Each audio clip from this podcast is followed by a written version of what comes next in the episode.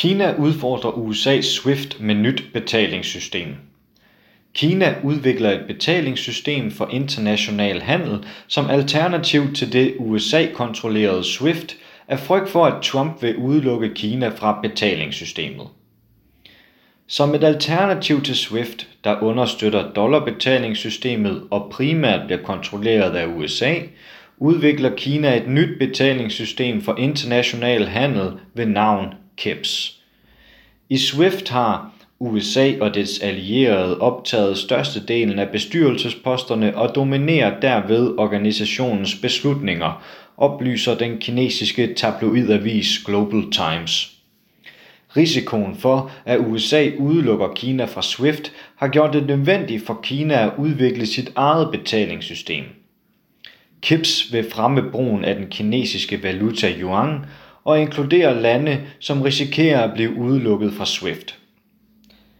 Betalingssystemet, der understøttes af SWIFT, er verdens mest brugte system for international handel. Omkring 40% af al handel gennem SWIFT foregår i dollars, hvilket gør dollaren til nøglevalutaen for det globale marked, oplyser den japanske økonomiavis The Nikkei.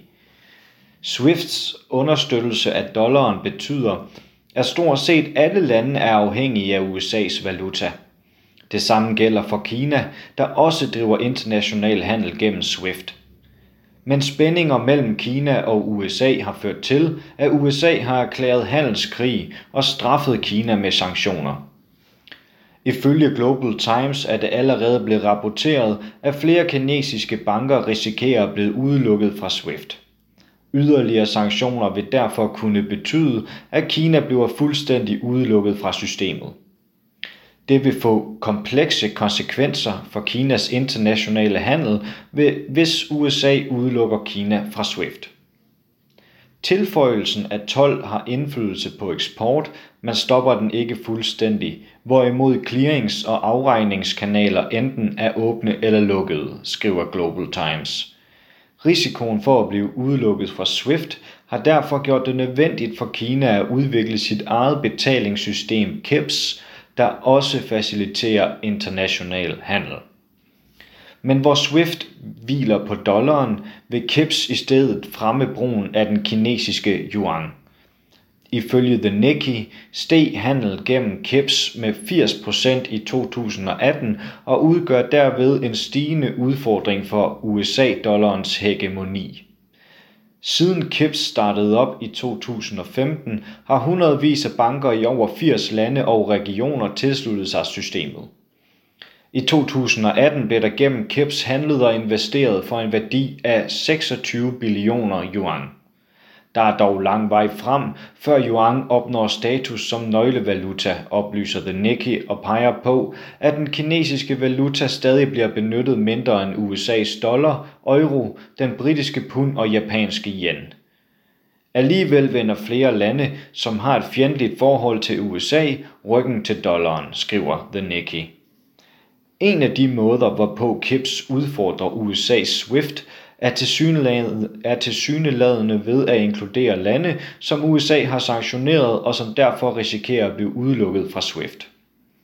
Ifølge The Nikkei er tilstedeværelsen af banker fra lande, der er underlagt sanktioner fra USA, især mærkbar. Flere brugere fra lande som Rusland og Tyrkiet benytter sig af KIPS. Tyrkiske statsoverhoveder har før været underlagt sanktioner fra USA, der i 2019 truede med flere sanktioner efter Tyrkiet havde købt missiler af Rusland. USA's sanktioner mod Tyrkiet markerede den første gang i historien, at et NATO-medlem blev underlagt sanktioner fra et allieret i NATO. Derudover har Rusland siden 2014 været straffet med sanktioner fra USA over annekteringen af Krim, og russiske institutioner har før været helt udelukket fra SWIFT. At 11 banker i Tyrkiet og 23 enheder i Rusland indtil videre benytter sig af KIPS kan tyde på, at Kinas initiativ er i stand til at udfordre SWIFT. Mængden af den russiske centralbanks udenlandske valutareserver i yuan steg fra 1% i 2017 til 14% i 2018. Samtidig faldt bankens udenlandske valutareserver i dollars fra 46 til 23 procent, oplyser The Nikkei. Jo mere dollaren bruges som våben mod individuelle lande, jo mere sandsynligt bliver det, at de vil søge alternativer, der kan overgå USA's valuta, skriver det britiske investeringsfirma Charles Stanley.